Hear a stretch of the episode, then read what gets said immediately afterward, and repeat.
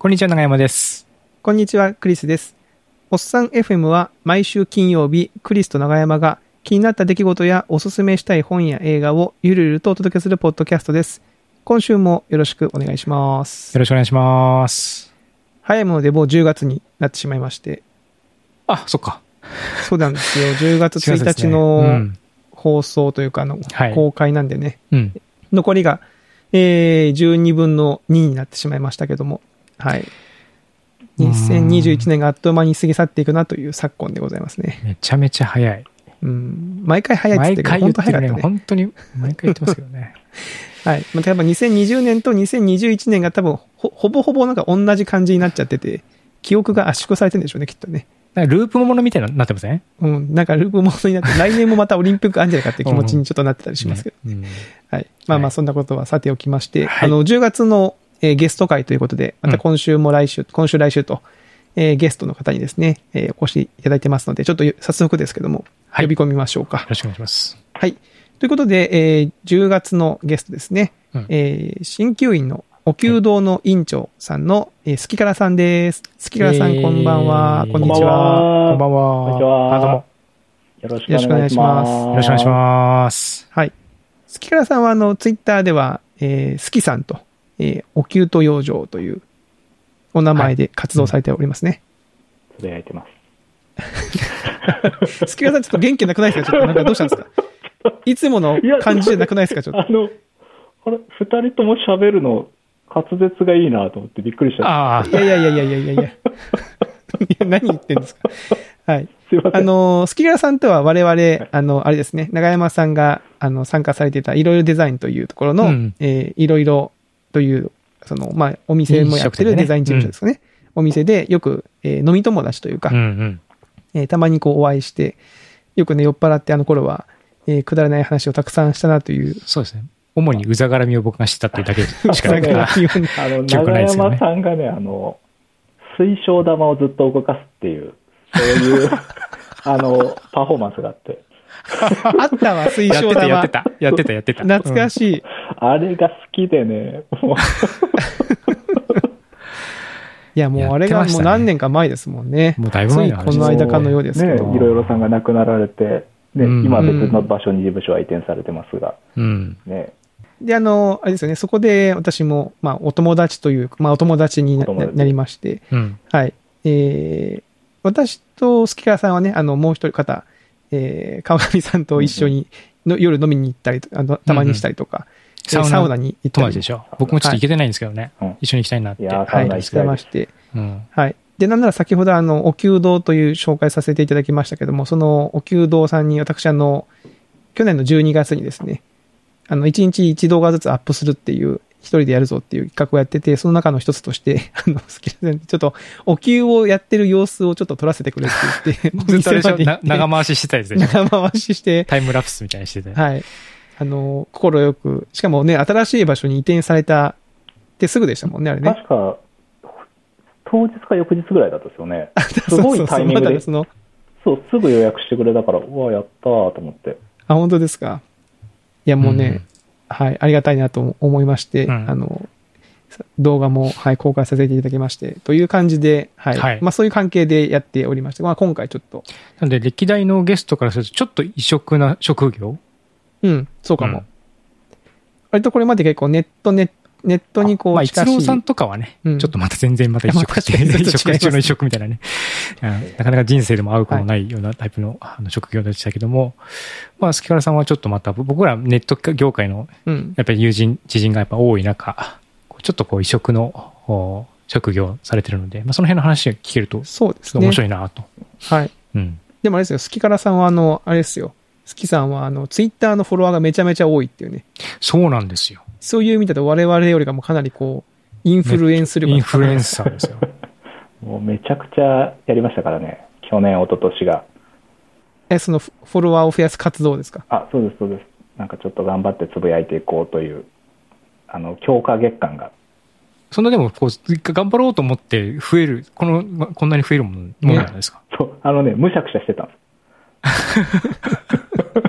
むしゃくしゃしてチクショーみたいな感じでち。くしょうってなって、もうあの、何も、もう、いいことしかつぶやかないって決めたんですよ。ある時。あ俺は強くなるっておーあ、どういうことですか？強くなるってどういうこと？ちょっと、あの、あの、むしゃくしゃしてネガティブなことをつぶやかないようにするみたいな、そういうこと？です。えっ、とね、あの、ある年の冬に、めちゃくちゃ落ち込んだんですよ。おう落ち込んだ。うん。なんかその仕事が、まあ僕お給据える仕事やってるんですけど、あの、すごい忙しい冬で、あの年末が。で、めちゃくちゃくたくたになって、あの、まあ売り上げもでもそこそこ立って、うんで、その状態で、あの、年末の休み迎えたら、超熱出したんですよ。おーで、めっちゃ疲れてたから熱出して、三が日寝込んでて、で、それで、あのーまあ、熱、それこそ、い1月の3日ぐらいにも下がってきたんで、あやっと収まってきたって、暇な、でも元気なかったから暇だったんで、あの、子供3人の学費を計算してたんです。また、またそういうことしちゃうの。追い込むようなことするんですか？ね。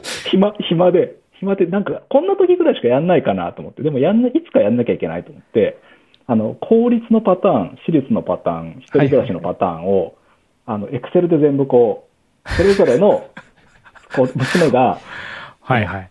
何年にいくらかかるっていうのを出した。うん、ファイナンシャルプランナーがやるやつですね、そうそれね。そうそうそう。うんそう一人でやってたら、もうなんか死にそうな気持ちになって。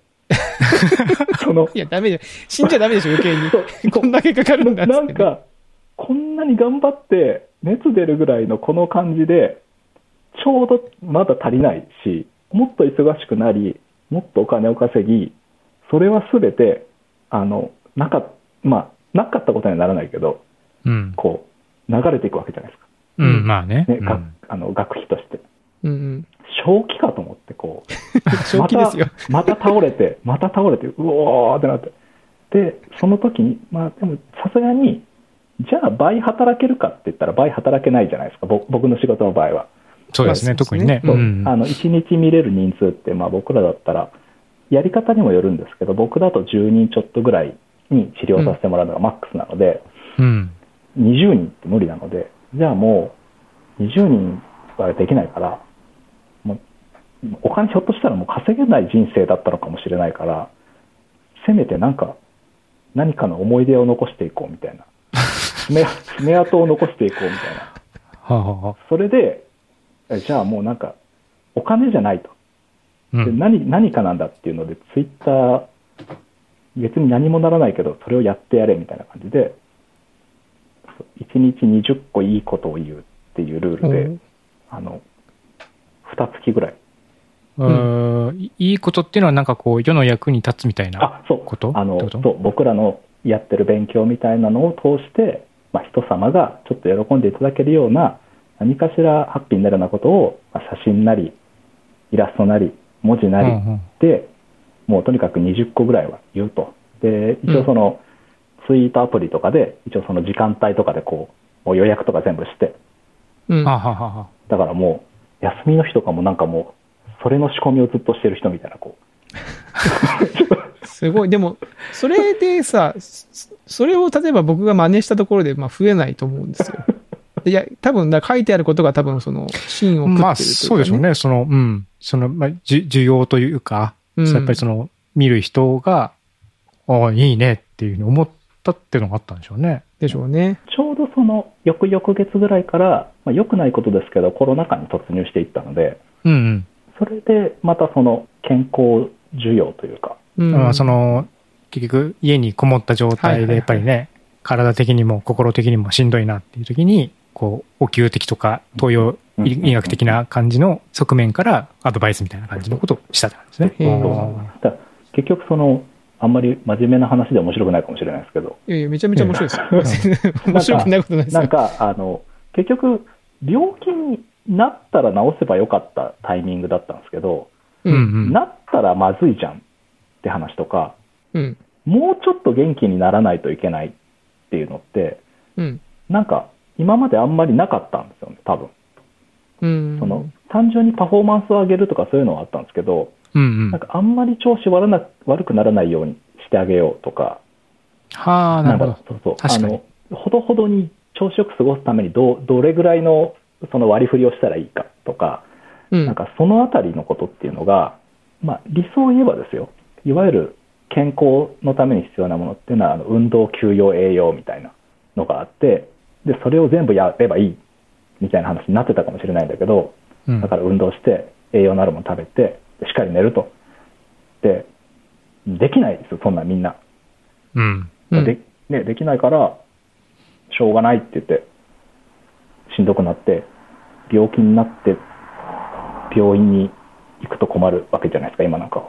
うん。余計に。っていうそもそも病院に行けないみたいなねあそうそうそうそうそう。うんなので、いや、そうなる前になんかその予防できることとか、ちょうどいい状態の塩梅を作っていきましょうみたいなのっていうのが、そんなことは世の中にあるのかと。うん。あるじゃないかと。これが養生だという。う。うんん。キーワード。それで、その養生をキーワードにしてうん、つぶやき、つぶやいたわけですね。そうそうそう。っていうことなんじゃないかとうん。いうふうに、まあ結局、ハリキューなんか受けたくないですからね、みんな。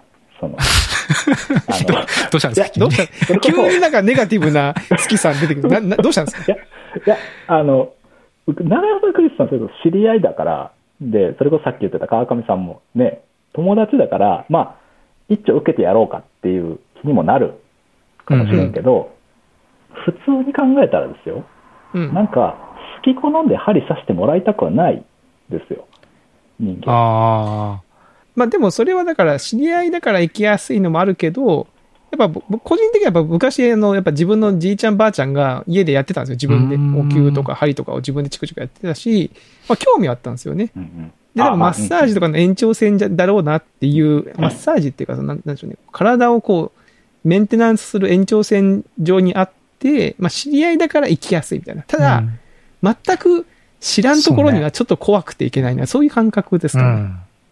だってうん、は片や針だし、片方は火つけるでしょ？そうそうそうそうそうそうう。ん。どっちもなんかやっぱりこう痛いとか怖いみたいなイメージがどうしてもこうまとわりつくもんだからね。うん。まあ確かに。行きたくないとは全然思わないですよ。っていうのは そんなネガティブというか、まあパッとは思い浮かばないですよねあ。そうそうそうねだから、うんまあなんか、しょうがなく行くじゃないですか、普通は。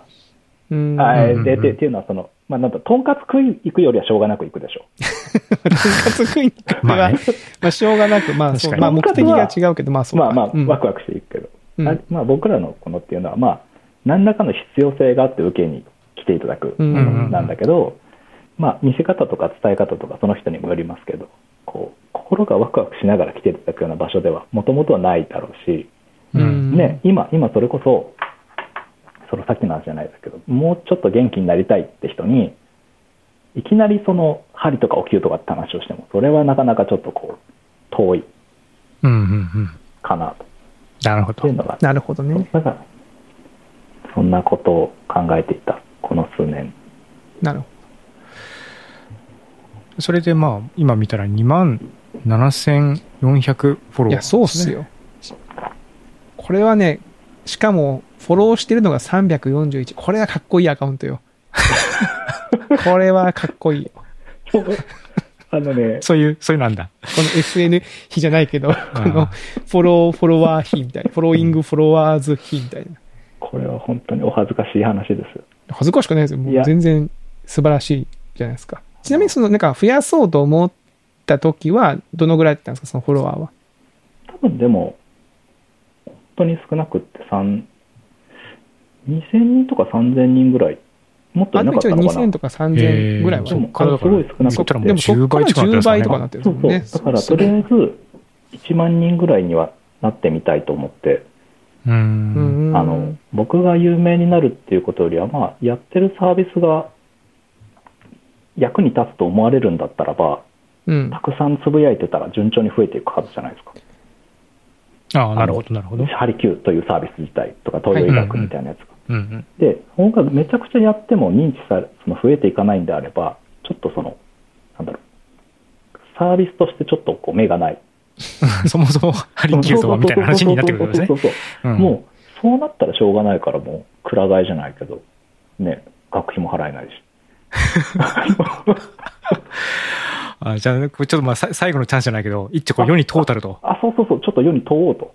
うんうん。なるほどね。はまあ、まあやっぱ喜んでもらえてる場合もあると思うんで、あ。まだやっぱりじゃあちょっと、まだまだうん世の中にできることがありそうだなと。捨てたもんじゃねえな。えー、いい話だ。いい話ですね。うーん。え、そもそも、関原さんがその、なんかこういう話ってあんまりしたことないと思うんですけど、その新旧の道を志したというのはな、どういう流れだったんですか？意外と、こういう話しないですよね。しないですよね。あのあえて、あえて、あえて聞こう。ね、普通だって飲み屋とかで知り合ってるから、うん。ね、飲み屋みたいな話あんまりしないですよね。意外と、おっさん同士ってこう、立ち入った話あんまりしないんですよね。うんそうですね。うまいことそこは避けますからね。うん。まあ、酒の魚になるような、ちょっとこうね、軽くて胃に胃にもたれないような話が皆さん大好きな感じでね。うんいや、そう思うとや、ふとなんか、優しい人間関係だなと。まあね、な何かしらこう、すねに傷があったりしますお互い弱ってる。え僕は、あの、あれなんですよ、ハリキューは、あの、現役で、あの、高校卒業して鍼灸大学っていうところに入って、えうん。で、そこから鍼灸師に、もうそのままずっとなってるんで、僕はもう鍼灸師だけの人生なんですけど、仕事にじゃあもう高校の時に高校卒業するとか、受験っていうタイミングで、もうそっちの道に進もうっていう、こう、ビジョンがあったわけですか？そうそう。ななんかビジョンっていうことはあるじゃないですけど、あの、高2ぐらいの時に、うん。もう進路を決めないといけないじゃないですか、ざっくり。まあ、大きくとですね。りあえずはい。文系か理系かって決めなきゃいけなくうん、大て、きくあるし。うん。で、僕はあの、算数、理科、すごく苦手だったんですけど、うんうん。その段階でそっちを捨てると、文系の受験になるじゃないですか。はいはい。うんで、そうすると、その先にいわゆる文系の科目で受験できる大学の方に仮に行ったとすると、うん。なんかその時ぐらいに、まあ、いわゆる中二病というか高二病ではないですけど、うん。あの、多分才能ない可能性があるみたいな、そういう悩みがあって、うん。な、な、何らかの天才って周りにいるじゃないですか。まあ、天才と思う人ね。そうそうそう。やたら運動神経がいいやつとか、やたらおしゃれなやつとか、うんやたら賢いやつ。僕なんか、そんなに何にもなかったんですよ。ああ、こう何かに秀でてるっていう感じが自分であまりしなかった。そうそうそうそう。そうすると、その段階で何もないやつが、ふんわりとした、あ、文系がふんわりしたっていう意味ではないんですけど、何にも、こう、目的を立てずに進んでいくと、うん。あの、いわいわゆる周りは強者ばっかりがいる中で生きていかないといけなくなるので、うん。こうこれは生きていくのは非常に困難だと。なるほど。何も、何も武器がないと。そうそうそうこん棍棒ぐらいしかないとそうみたいうな。そそうそうそうそうだとすれば、じゃあ仮に棍棒だとしたら、もう棍棒って決めてしまえば、棍棒使いにはなれるんですよね。なるほど。ああ。時間をかければ。うんうんうんで。そうすると、じゃあっていうので、こう、大学の進路の雑誌、あの分厚いやつ見てたら、はいはい、ありますね。あのー医療系の後ろの方に、鍼灸学部、鍼灸学科っていうのがあって、うん。あこれ、これじゃ、これじゃ、つって今の話からあんまりその、そこにこれじゃ感があるのがよくわかんないですけど、他にもあるでしょ？うね。そこでもピンな、でもピンときたんだ。ななんか、いや、だってその、困ってる人がいる方が仕事になるじゃないですか。確かに。あまあね、その課題があることをこう解決しするっていうことですよね。うんうんで、それ見たら、ハリキューっていうのはこの、これからの世の中で最も必要とされるみたいな、うん。その え、あの、当たり前なんだけど、あの、何笑ってるんですか？いや、だって、だってさ、あの、本当のことって書かないじゃないですか。いや、書くよ。広告。本当のことって書かない。まあそのね、自分の学校に来てほしいのに、まあこれからは別に潮目ですとか言わ書かないですよね、もちろんね悪いことは書かないね。そういう意味、そう。いう意味、そういう意味、そう。いう意味で、あの悪いことは書かないから、うんまあでもそういうこと、今までは病院でやってた西洋医学じゃなくて、これからは東洋医学が必要なんだって書いてあったから、僕めっちゃ素直だったんで、あの、あ、これやってなる、なる。なるほど。で、特に、うんあの、悪かったのが、良かったのか悪かったのか分かんないですけど、僕が高2ぐらいの時って、あの、お家にパソコンがあって、親にネットの教養がある人じゃないと、インターネットあんまりできてない。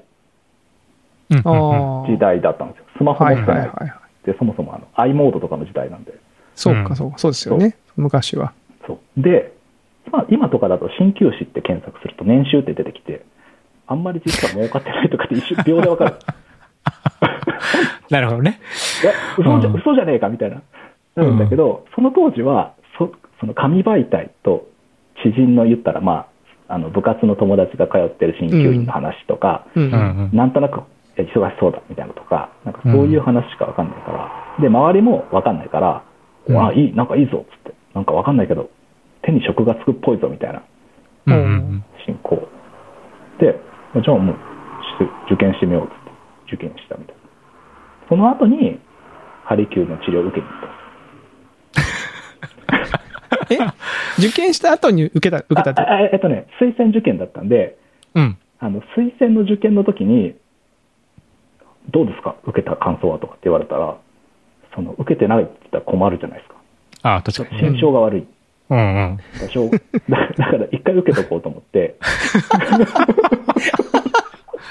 でで近所のそれこそスポーツ鍼灸治療で有名な先生のとこに評判だったから行って、うん。なんかその、思ってたより全然だったなっていうのを期待していったんですよ。ああ、まあ、こんなもんだったなってあ、いう。そう、あ、わかんないみたいな。なんか全然怖いけどみたいな。もう全然痛くて。痛かったんだ。そういや、あの、なんだろう。あの小学校の時とかって、あの、名札を、あの、指に、肌に引っ掛けて遊ぶ友達とかいませんでした？あの、皮膚の間に。薄い皮のとこにこう、つつっていたりとかね。はい僕もやってましたよ。いや、もうね、うん長山さん絶対やってると思ったの、今。そうややっててっそう。しょっちゅうやってました。そう。僕、あの、とんがってるものが、体に入ってくるのがすごく苦手なことを後で思い出したんですけど、う ん後でね、後で思い出した。あの、もう刺さってるって、要は筋肉の中に針入ってるんで、うんその状態が痛かろうが痛くなかろうが結構不快なんですよ。うんうん。うん、で、まあ、ちょっと嫌だ、嫌な思い出っていうか、まあもう、あ、ちょっと嫌だなって思って帰ったんですけど、でももう願書出してるし、いきなり行かないとかってもうないじゃないですか。うん。だからいつか、いつかなれるかなと思って、いつかなれるか。そういつか好きになれる可能性があると思って、なるほど。自分を変えていこうとねそ。うそう、あ、もう自分から変わっていこうって、そしたら大学も合格しちゃったし、うん。通い始めて。へ ちなみにこれ、す学校入ったら、あの、生徒同士で練習するんですけど、そしたらうん下手、下手くそなんで、めちゃくちゃ痛いんですよ。え。お互い、お互い。あもっと嫌いになる。あ。痛えなみたいな感じなんですね。おお前ふざけんなよとか言って。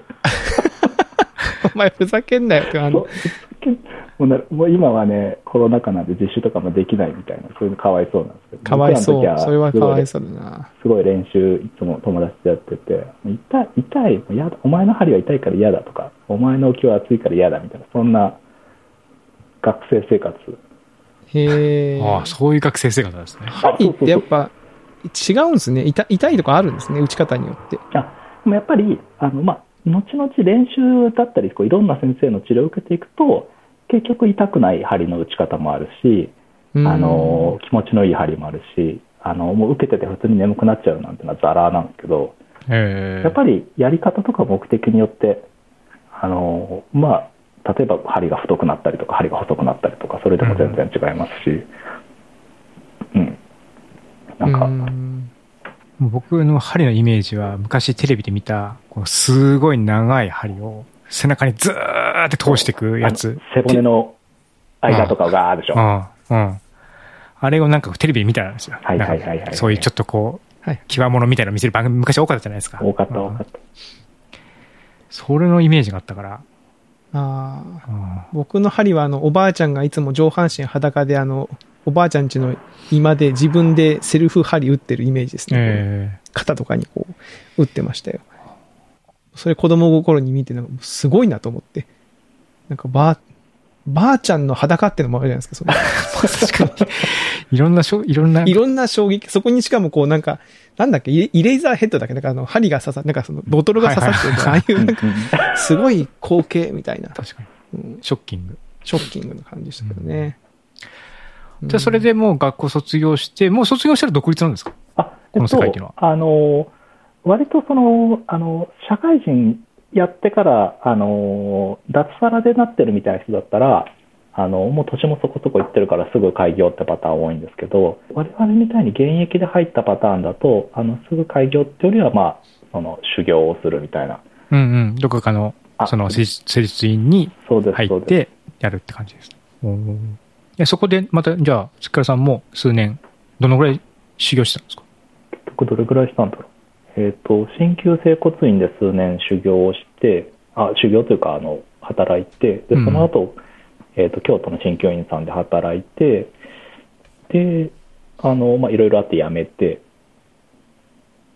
辞めちゃったからしょうがないから会議をした。なんか、ちょいちょいなんかちょっとこう、なんか、そういう感じが出てきますよね。うん。たまに途方に暮れてますよね。たまにねね、参っちゃうんですよ。まあいいっちゃう。参っちゃうんだ。参っちゃう。参っちでも、ゃう。でも、スカルツの話聞いてると、その途方に暮れてからの巻き返しがすごい。そのさっきのツイッターの話もそうだけど。確かにね。うん。まあそこから独立してね。そうなんですよ。それをそれこそその時も、あの、箱借りるお金なかったんで、出張だけでやってて、ああ、あの、お家にお伺いしてお給をするっていうのをしてたんですけど、まあ、これがね、うん。お家に上がって人ん家で針お給をするっていうのはね、大変に困難なわけですよ。あ、そうなんですか。うん。あまあ、やっぱり、僕そもそも地元ではないですから、京都市内。ああ、うんうんうんあの縁もゆかりもなくって、で、まあなんか根性があって、あの社交的でなんかこう、何かしらのコネクションを作っていけばよかったんでしょうけど、あのまあ、お隅っこでぐずぐずしてましたから、あの一日すごすごかったです、2人、あ朝1人見て、昼に1人見て、あとオフみたいな生活をもうね、何年ぐらいした？え、でも一半年か1年ぐらいしたんですけど、へ一年もうちょっとしたのかな。で、それが、まあ出張でやってて、うんうん。でじゃあもうやっぱ箱、箱がいるぞってなったんですか？その。あ、それはね、うん。もう最後の方の冬とか、うん。あの、それこそまあし仕事ないからのんびりしてるんですけど、金がマジでないんですよ。う。うんお金全然ないなくて、あの、白菜と豚肉ばっかり食べてて、二人で。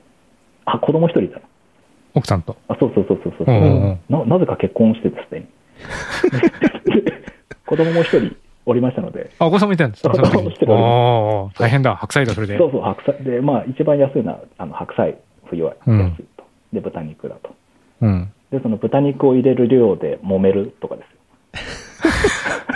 余裕がない、心の余裕がないとね。配分、ね配分。今回のお裁判、異色の回になって すごい、面白いけど。まあ、揉めますわな。それ揉め、揉めますよ、そりゃ。そうで、まあ、それこそそんなさなかに、まあ、でも言ってもこれで子供を食わしていくこともできないからって言って、うん。その時の自分からしたらだいぶバカバカだなって思うんですけど、今でも。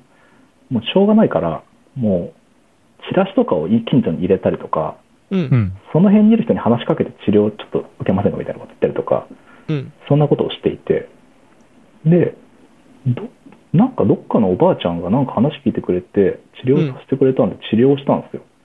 お灸を。うん。で、めちゃくちゃ喜んでくれたっぽくて、その時は。うんあよかったと思って、次次回もじゃあ予約でって言って、約束して帰ったんですけど、あの、なんか電話かかってきて後で、うん。うん。なんか部屋がめちゃくちゃ煙くて、もう旦那が怒ってるから、もう来ないでくれってすごい怒られて、あの、はははーってなって。ひどいな。呼んどいて。て。もう、そう、あーまあ、それはね、こっちも煙っちゃったから。それは煙でしょえこの。話、そういうオチ？なんかすごいなんか、いいことが起こりそうなトーンで話してましたけど、何。違うの？何も起こんない。もうだから、ダメだと思って。ダメな方の話だったの。ダメだ。めちゃめちゃ期待して聞いちゃいましたよ。なんかすごいなんか資産家のおばあさんでとか、なんか違う違う。もうね、世の中うまくいかないんですよ。違うの？いかなかなかうまくいかないですね、確かに。だから、あの、その時思ったのは、その、世の中うまくいったら次のステップがあるっていう節があるじゃないですか。うん。その、なんとかストーリー的な感じで。うんうん。なないと。もう、やらなきゃしょうがない。次に行かなきゃしょうがないと。だから、うん儲かってないけどしょうがないから、もう箱借りるしかないと。だって、煙ったら怒られちゃうんだから。確かにね。確かに、そりゃそうだわ。お給しに行ってね、お給してくれって言って行って、帰ったら、煙ていぞって電話かかってくるでしょ。怒られちゃう。そしたらもうしょうがないから、じゃあもう、借りますは借りれないけど。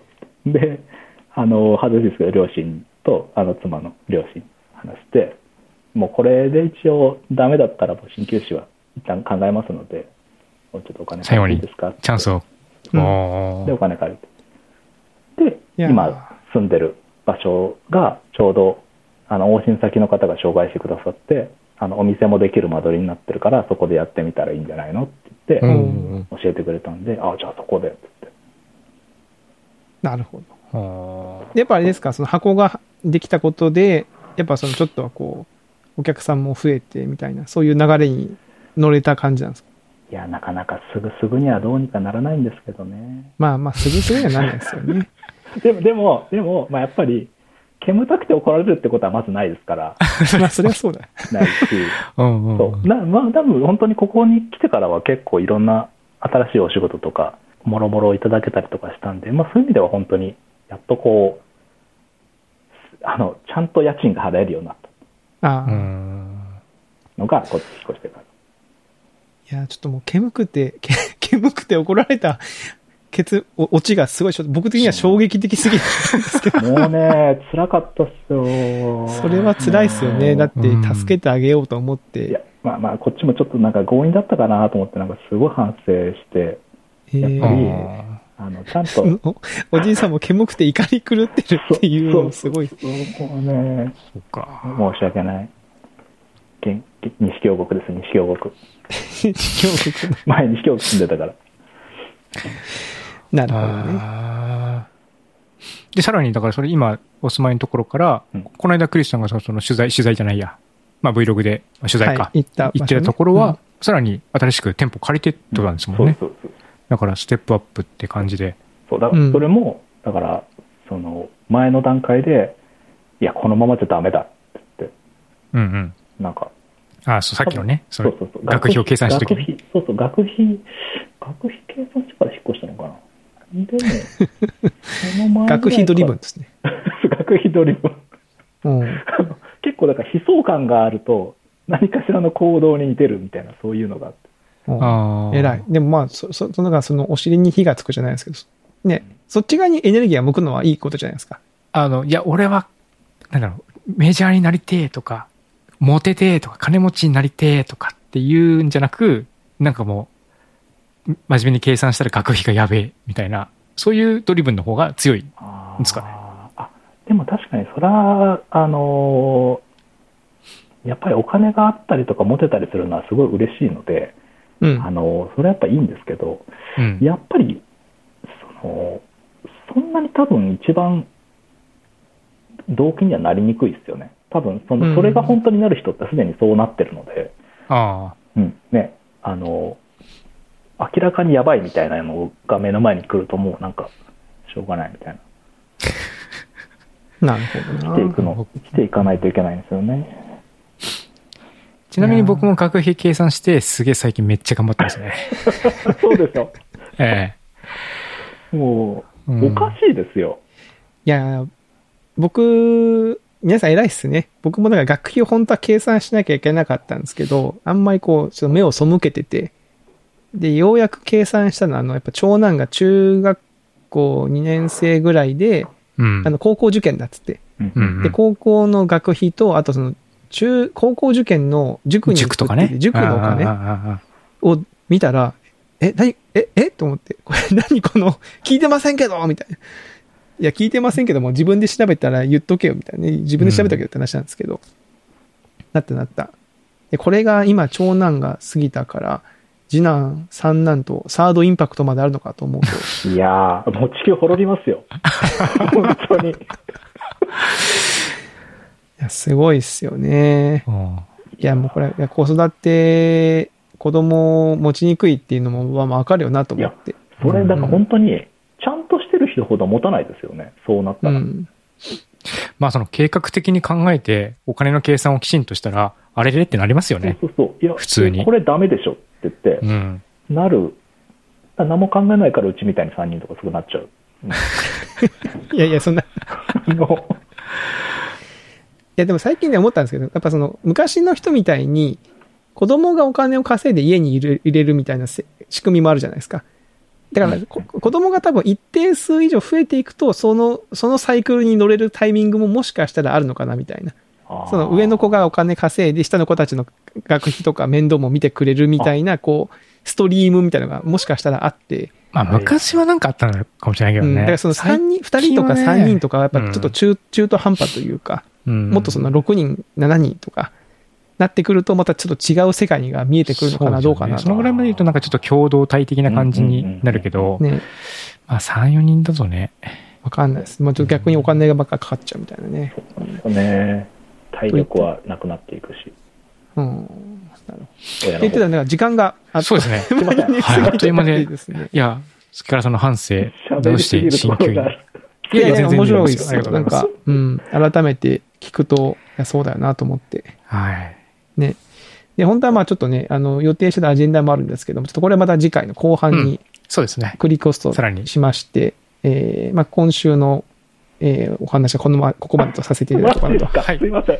はい。いや大丈夫ですよ全然全然大丈夫ですよ。あの、ははいい。もうこう、いや、むしろね、面白い話たくさん聞けたんで、全然ですね。はい。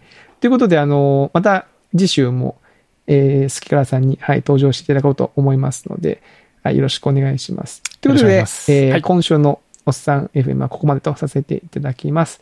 えーまた来週お会いしましょう。さよなら。さよならさ。よなら。